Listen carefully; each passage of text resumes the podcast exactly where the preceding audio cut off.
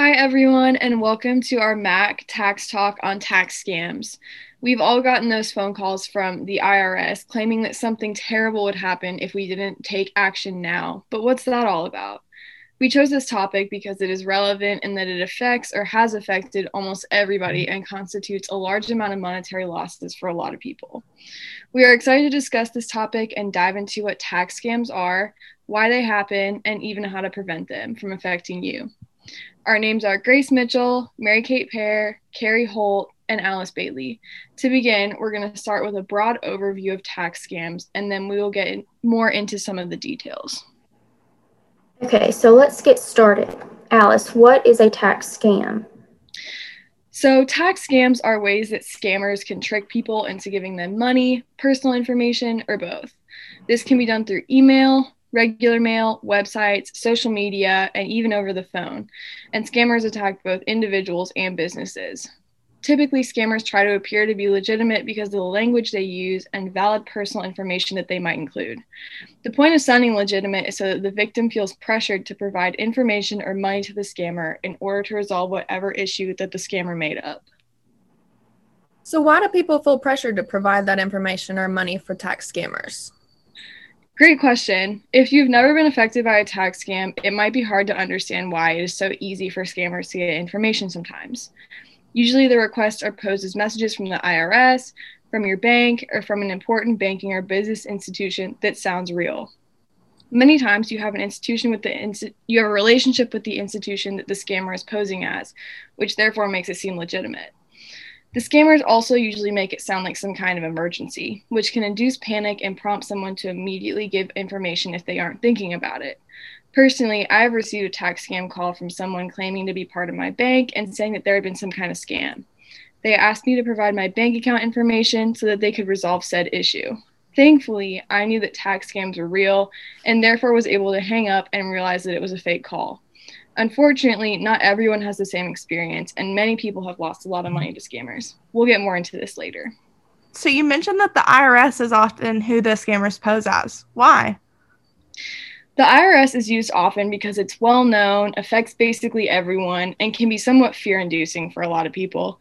Like I mentioned, scammers typically want to induce panic because that will prompt someone to immediately want to give information to prevent something from happening, from happening or even receive something like a tax a fake tax refund. Some of the IRS scams that are used include phone scams, email scams, social security scams, and the use of fear tactics. And almost all of them will have official sounding language. Many people do not know that the IRS will not discuss tax account information via email, nor will they send unsolicited emails or texts to taxpayers. Therefore, some are prompted to provide this information, which can result in large losses and unfortunate circumstances for individuals and for businesses. So, how can you tell if your IRS letter is real? As we've mentioned before, some of the sneakiest IRS scams include fear tactics, phone scams, email, and social scams. Usually, it's easy to determine if an IRS letter is real or fake based on the content of the letter. The IRS contacts taxpayers for a few specific reasons. If you have a balance due, you are due a large, a large or small refund. If they have a question about your tax return, if they need to verify your identity, if they need additional information from you, or if you've changed your tax return, and if they are notifying you of delays in processing your return. There are two types of fake scams regarding the IRS, some of which you some of which claim you are owed money and those that claim that you owe money. Let me give you an example of a common type of scam used to trick taxpayers into thinking they are owed money. Some taxpayers receive a letter that says something like, Congratulations! After reviewing your tax return, the IRS has decided to grant you a special tax return of $1,000. Please mail your bank account information to the address below so we can deposit your tax return. The most important thing to realize about the correspondence from the IRS is that they do not grant gift money. It's important to remember that the IRS is tax, tasked with collecting money, not giving it away. The only time you should receive money from the IRS is when you get your tax return or refunds that may be a result of your tax return being amended. The IRS will already have your address on file from when you completed your tax return and will automatically mail these to you. Remember that when you fill out your tax return, there is a direct deposit option in case you are owed a refund, so they won't have to ask for your bank account information. The other type of common scam trick or I should say, scares taxpayers into believing they owe money to the IRS. Imagine reading, Attention taxpayer, you owe $2,000 in taxes to the IRS. If you don't pay this amount immediately, you may be subject to tax penalties or imprisonment. Please make the payment to the address below. We only accept electronic payments. Firstly, tax notices will never directly threaten imprisonment, especially initially. The IRS will give you multiple notifications of outstanding amounts owed. If you actually do owe taxes and do not pay them, penalties and interest will keep accruing. After the IRS feels it has exhausted all options with you, then they may pursue legal legal action against you for tax evasion. Secondly, the IRS never demands only one form of payment. The IRS will always give you payment options. Fraudsters prefer electronic payments because checks can be easily invalidated when given to someone other than who's denoted. Lastly, remember that the IRS is a very detail oriented agency. Each letter should come with very specific instructions on how to respond to its queries. The letter will usually have bullet points that detail each instruction. Some letter may clearly state that there is no need to reply. If the content of the IRS letter seems rushed or vague, it's likely that it could be a fake IRS letter. So, who are the scammers' favorite targets? Recently, there was a study in the United States um, counties, which showed the counties that are most success, susceptible to fake IRS scams and shows that many of the largest and most dense counties in the US are most affected, but it also shows that some smaller counties stand out as well. When researchers looked deeper, they noticed that all of the counties had one thing in common a larger percentage of the population consisted of foreign born citizens.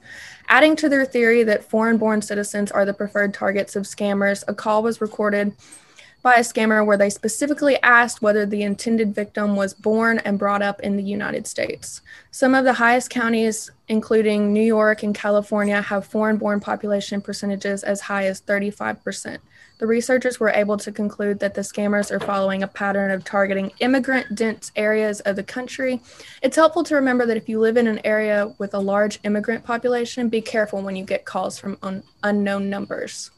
So, what's the worst IRS tax scam, anyways?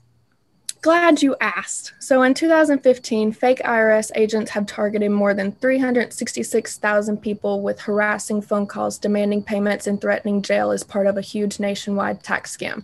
More than 3,000 3,000 people fell for the fake phone calls and were duped out of a total of 15.5 million.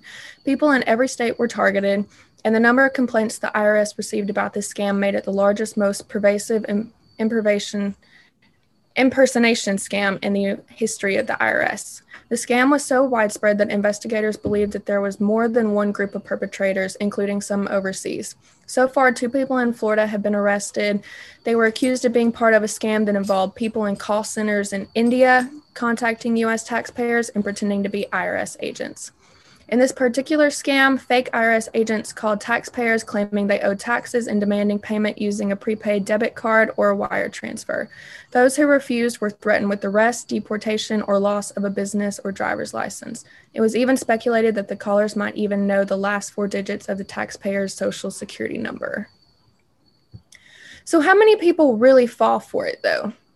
So, according to the Better Business Bureau 2017 annual scam tracker report, the IRS is actually the top legitimate organization that gets used in scams, with over 2,000 scams mentioning it in 2017 alone. Since 2013, more than $63 million has been stolen from approximately 13,000 taxpayers, according to the IRS. This makes the IRS scam the most successful identity theft scam. What are some common examples and how would I learn about them? So, the IRS releases common scams on their website and has a special section for tax scams and consumer alerts on their websites. Some scams include those related to natural disasters. Specifically, in the wake of Hurricane Florence, the IRS is reminding taxpayers that criminals and scammers try to take advantage of the generosity of taxpayers who want to help victims of major disasters.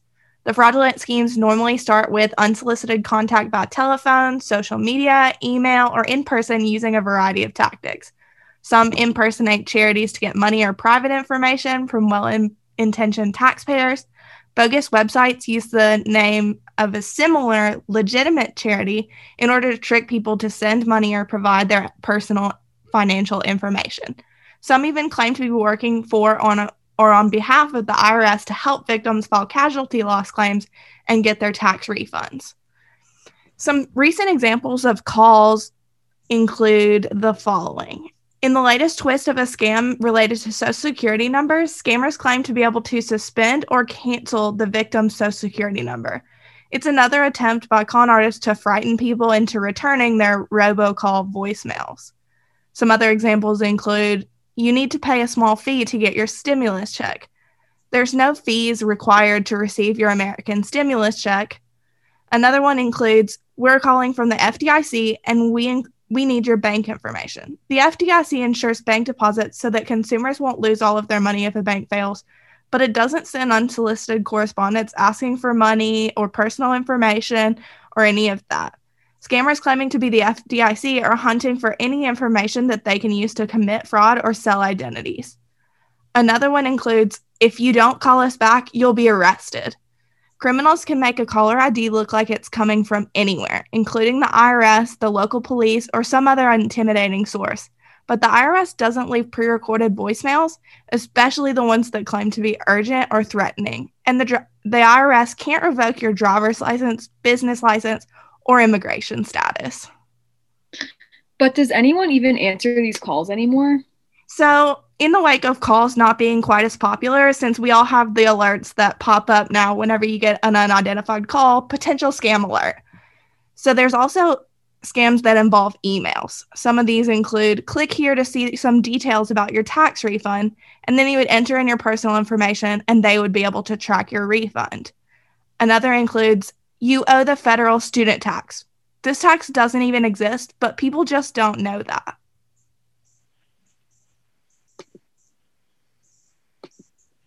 Well, at least all of that stuff only really affects individuals. They don't just target individuals, though, actually. One example is soliciting Form W 2s and the information from payroll and human resource professionals.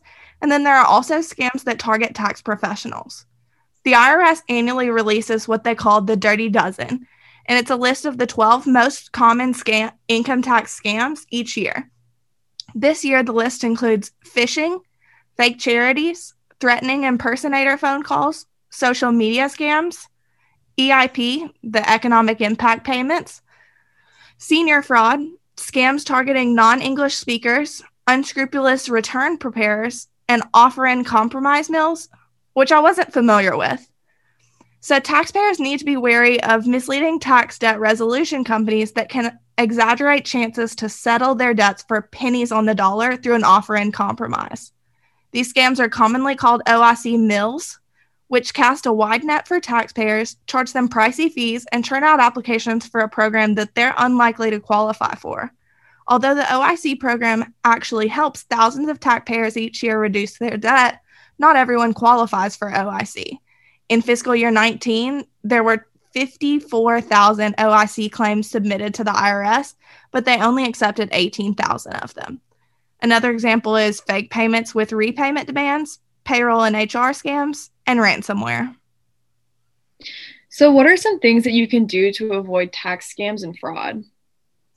You can train yourself to be able to spot imposters. Scammers often pretend pretend to be someone you know or trust. Could be a, like a family member or a local charity, even one that you may have given to. Um, it could also be a government official or a company that you do business with. To be safe, just never send money or give out your personal information in response to an unexpected request, no matter if it's a phone call, text, or email. So, how can you find out what some of the biggest scams are? You can find out by doing an online search. If you get a phone call or an email, check online to see if there's a search for a complaint or scam associated with that business. It might be possible to search for the phone number to see if other people have reported that number as a scam. Lately, people have been receiving phone calls from phone numbers they are familiar with. Don't always believe your caller ID. You can always hang up on the number and call back if you feel like it's a suspicious call. A lot of scammers ask for money. Can you talk more about ways to watch out for that? Sure. Never pay up front for a promise. Always be alert if someone asks you to pay for something like taxes or fees. You will likely never see that money again. It is good to know that government offices and honest companies will not require you to pay by wiring money. Scammers often use this as a form of payment because it's nearly impossible for the victim to get their money back. Also, never deposit a check and wire money back. Uncovering a fake check can take weeks, and if you and if your deposit turns out to be fake, you are the one responsible for paying the bank back, which is obviously not good, especially if it's a large amount of money. Some other things to remember are to just always hang up on robocalls and report it to the FTC because those calls are illegal and the products are fake. Never press one to speak to a person or to be taken off that list. Always try to be skeptical about free trial offers. Some companies use free trials to get you to sign up for products but end up billing you after that trial ends. Always make sure to see if that company has a cancellation policy. So, is there any way to get updates about new scams? Yes, you can sign up for free scam alerts from the FTC at ftc.gov slash scams. They will send you advice about scams and what you can do to avoid them. So, we hope that you have learned a little more about tax scams, why they happen, and how to prevent them. As a young adult, it is so important to understand them so that you can stop them before they affect you and your life, and you can even help other people if they feel they're at risk or have been attacked by a scammer. Thanks for listening. Please reach out with any questions and have a great and scam free rest of your day.